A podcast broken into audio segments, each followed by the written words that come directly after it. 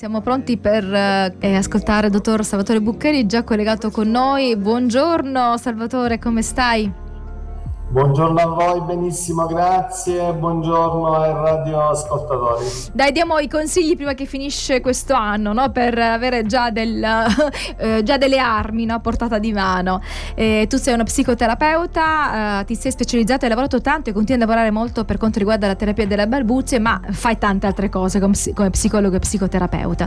Quindi ti occupi anche di disturbi che hanno a che fare con l'ansia e col panico. Quindi l'ultima volta avevamo detto, visto che sì, l'ansia, l'ansia diciamo diciamo, dà problemi anche a chi ha uh, difficoltà no? nel, nel, linguaggio, come chi ha la balbuzie, ma l'ansia purtroppo mi sembra che sia diffusa a tutte le età, ecco, e um, diciamo uh, non ha nemmeno uh, sesso, nel senso uomini, donne, insomma, un po' tutti. Allora, cosa possiamo dire a chi ci segue e che vive mh, mm, con l'ansia e a volte anche questi attacchi di panico? E forse anche sbagliamo a chiamare attacchi di panico nel senso che che cosa è un attacco di panico poi in realtà? Forse quando ci siamo un po' troppo ansiosi diciamo abbiamo un attacco di panico ma forse non è proprio così.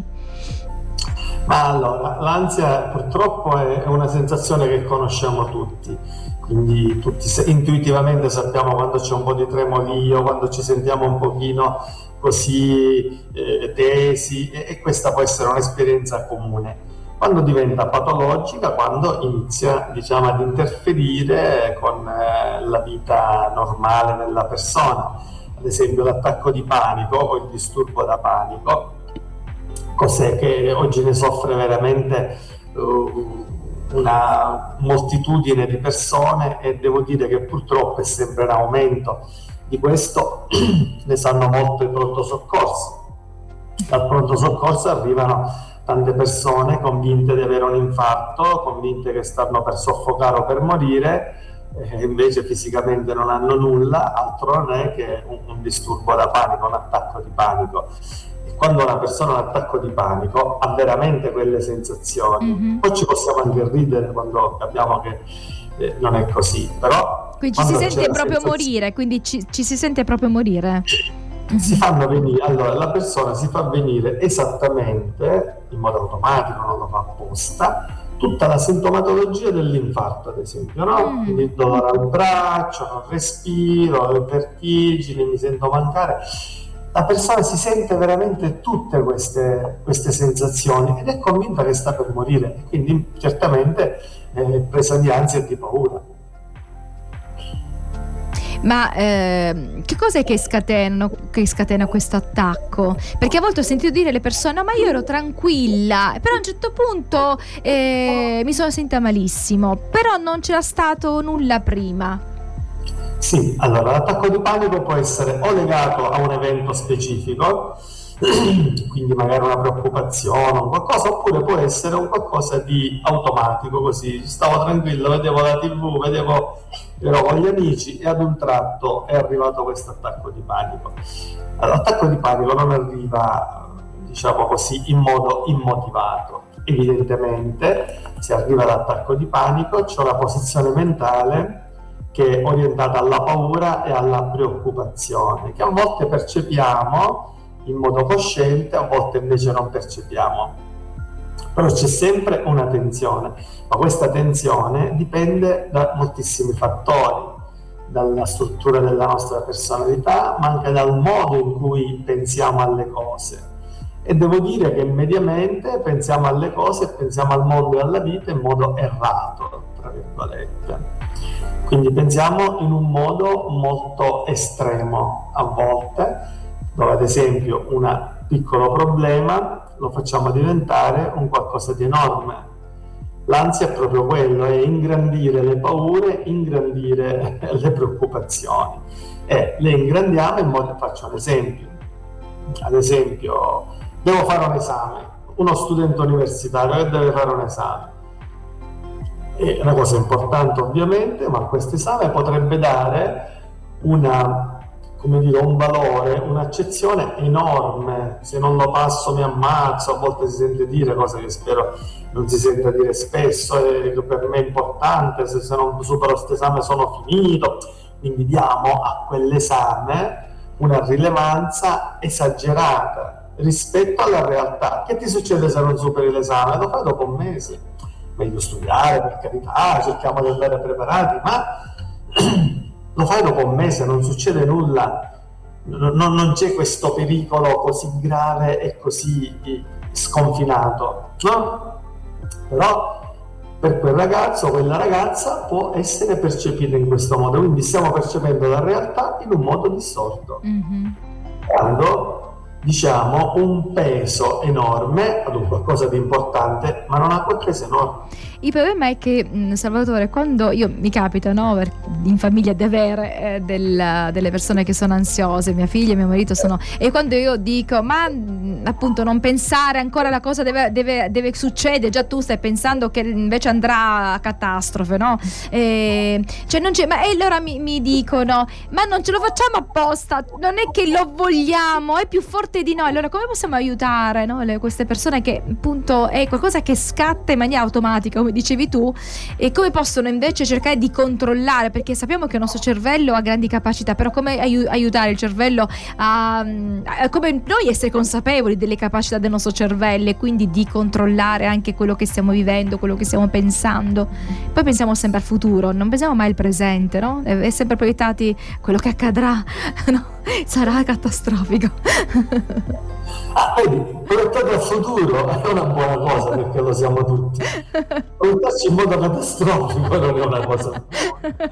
Non è una cosa buona, ovviamente. Allora, cosa fare? Vedi, la questione è che ognuno di noi mh, mm, vede mediamente le cose in un modo pessimistico Oggi siamo portati tutti tendenti a vedere le cose, la guerra, giustamente che ci sono, per carità, e questo è il futuro, le tasse, tutto, vediamo tutto in un modo catastrofico.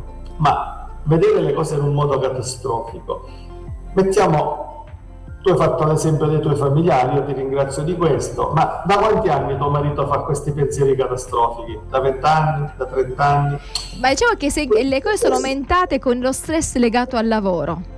Cioè, certo. il, lo stesso del lavoro è proprio ha creato ancora più ansia. Arriviamo anche a questo. Per intanto uno, una persona che tende all'ansia, al catastrofismo, mettiamo che fa 30 anni tuo marito, lo prendiamo ad esempio, ci perdonerà, sì, 30 sì. anni che si preoccupa ogni giorno, mettiamo, di una catastrofe imminente. Questa catastrofe mediamente, grazie a Dio, non arriva quindi si è preoccupato per 30 anni inutilmente, vivendo cattive emozioni, vivendo male, stressando la moglie, eccetera, senza che poi tutto questo, grazie a Dio, sia successo.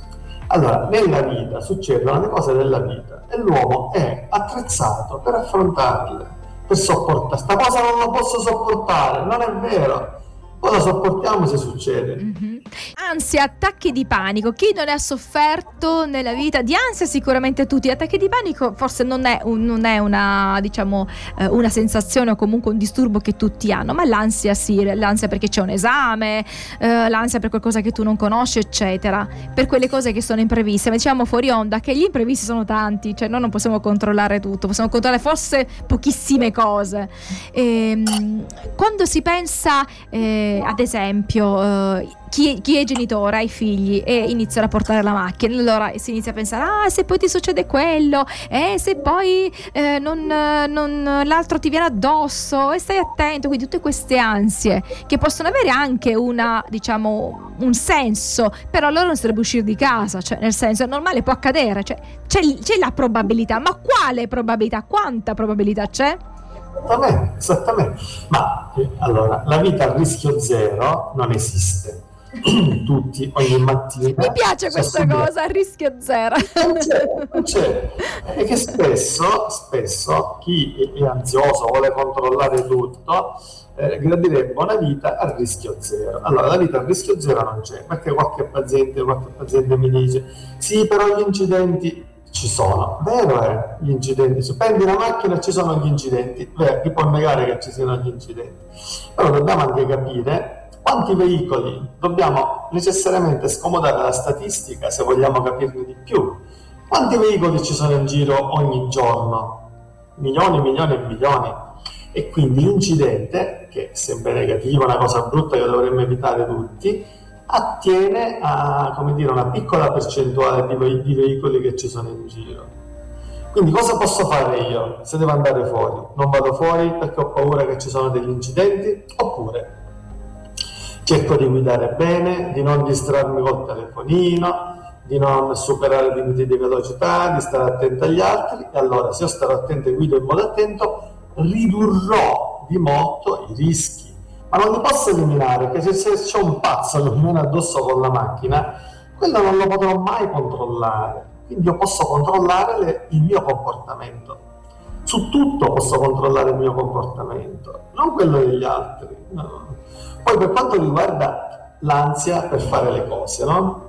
lo stress, devo fare un esame, devo fare una cosa, però quella è energia positiva che si chiama eustress. L'eustress è quell'energia che ci fa fare le cose.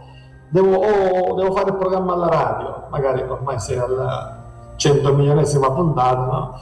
però all'inizio c'è eh sì, all'inizio quando abbiamo cambiato il sistema di fare radio quindi con un programma che era diverso e, e, tu devi stare molto attenta che tutto vada in una certa maniera le prime settimane era uno stress fortissimo poi ora invece tutto è diventato molto molto più semplice ma era uno stress Certo, però quello è uno stress buono, mm-hmm. quella tensione che ti fa concentrare, che ti fa preparare, che ti fa fare le cose. Il distress, invece, lo stress negativo, è quello che ti blocca che dice no, mai sia, e che se faccio una papera, e che sarò mai capace, gli altri mi giudicheranno male. Allora preferisco non farlo perché ho ansia, ho stress negativo e mm-hmm. non lo mhm. faccio. E vado verso l'evitamento. E quella è una delle, eh, diciamo, peggiori soluzioni per qualsiasi persona quando ogni eh, problema di ansia o di altro genere ti porta verso l'evitamento delle cose. Quindi non vivi più la vita appieno ma ne vivi solo un pezzetto e questo non è, non, non è bene per noi tutti, certamente.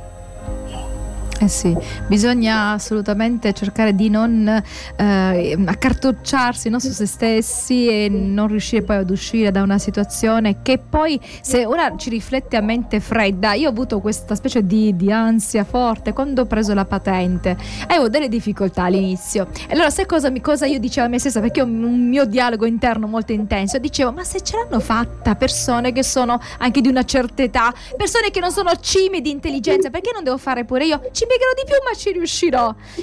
Però avevo questa cosa che volevo. Ah, no, no, guarda, non, non, è cosa per me. Forse non sono fatta per la guida. Avevo tante magari preoccupazioni, il fatto del sai, il bilancino, insomma, quelle che all'inizio, all'inizio sono tutte, queste sono le problematiche. Però ho detto, ci sono persone che sono riuscite e vedevo delle, delle, delle vecchiette belle così cariche che guidavano tranquillamente. Ho detto, allora eh, la, questi dati mi confermano che anch'io ci riuscirò. così sono andata avanti. Ma vedi, ma, ecco, ma non è che possiamo pretendere di avere tutte le stesse capacità. Se voglio fare corsa veloce, magari non sarò un campione, magari il mio fisico, i miei muscoli, però non significa che non la posso fare. Pure se c'è quella persona che fa questa cosa molto meglio di me, bene che la faccia, perché non la posso fare in un, in un gradino meno eccellente? E che spesso ci confrontiamo con delle situazioni perfette e tutti oggi vogliamo essere perfetti e precisi, ma nessuno lo è poi in definitiva. Prima cosa che dobbiamo accettare sono i nostri limiti da parte di tutti e poi magari possiamo tirare fuori le nostre qualità, ma accettandolo. Tornando agli attacchi di panico, ti posso dire, esperienza mia di clinico, esperienza personale, che gli attacchi di panico tra i giovani oggi sono molto molto in aumento rispetto alle generazioni mm-hmm. diciamo che siamo più grandetti molto in aumento perché? Perché probabilmente il tipo di vita che i giovani fanno oggi è molto stressante io torno sui social immaginiamo i social io ho tanti pazienti giovani e mi dicono che i social sono fonte di stress, di paragone, e perché quello c'è sta cosa io no, perché quello fa sta cosa io no. Magari ci riflettiamo che uno sui social cosa mette. Le cose più belle, le foto più carine, i momenti allegri, non è che vai a mettere quando sei triste, sei un po' giù o quando fai delle cose negative. Quindi dobbiamo capire che c'è una grande scrematura eh, su delle cose molto molto positive. E quindi magari questa è anche fonte di stress, l'immagine tutti vogliono essere belli, muscolosi, tatuati, insomma. Belli, tirati, muscolosi, magri, insomma. Eh, prima, essendo che non c'erano tutti questi social, tu non avevi questo continuo paragone col perfetto. In realtà poi, non, poi la perfezione in realtà non esiste. L'imperfezione è a volte più bella della perfezione, no? no quella, quella, imperfezione che ci rende comunque eh, diversi, no? Siamo diversi, non dobbiamo essere mh, uguali agli altri, non ci dobbiamo omologare. Dobbiamo proprio lasciarci Salvatore, ma ci torniamo su questo argomento, no? Quindi possibili possibili, possibili cause di stress è anche il tipo di vita che facciamo e le cose che vediamo, eh, le persone con cui stiamo, magari siamo con persone che sempre parlano di certe cose, quindi poi ci sentiamo inferiori rispetto a loro, no? Io questo o l'altro e se io non li ho mi sento eh, una nullità, ecco, anche i tipi di rapporti, di dialoghi che abbiamo, che spesso sono poco eh, di contenuto, no? Sono poco sostanziosi.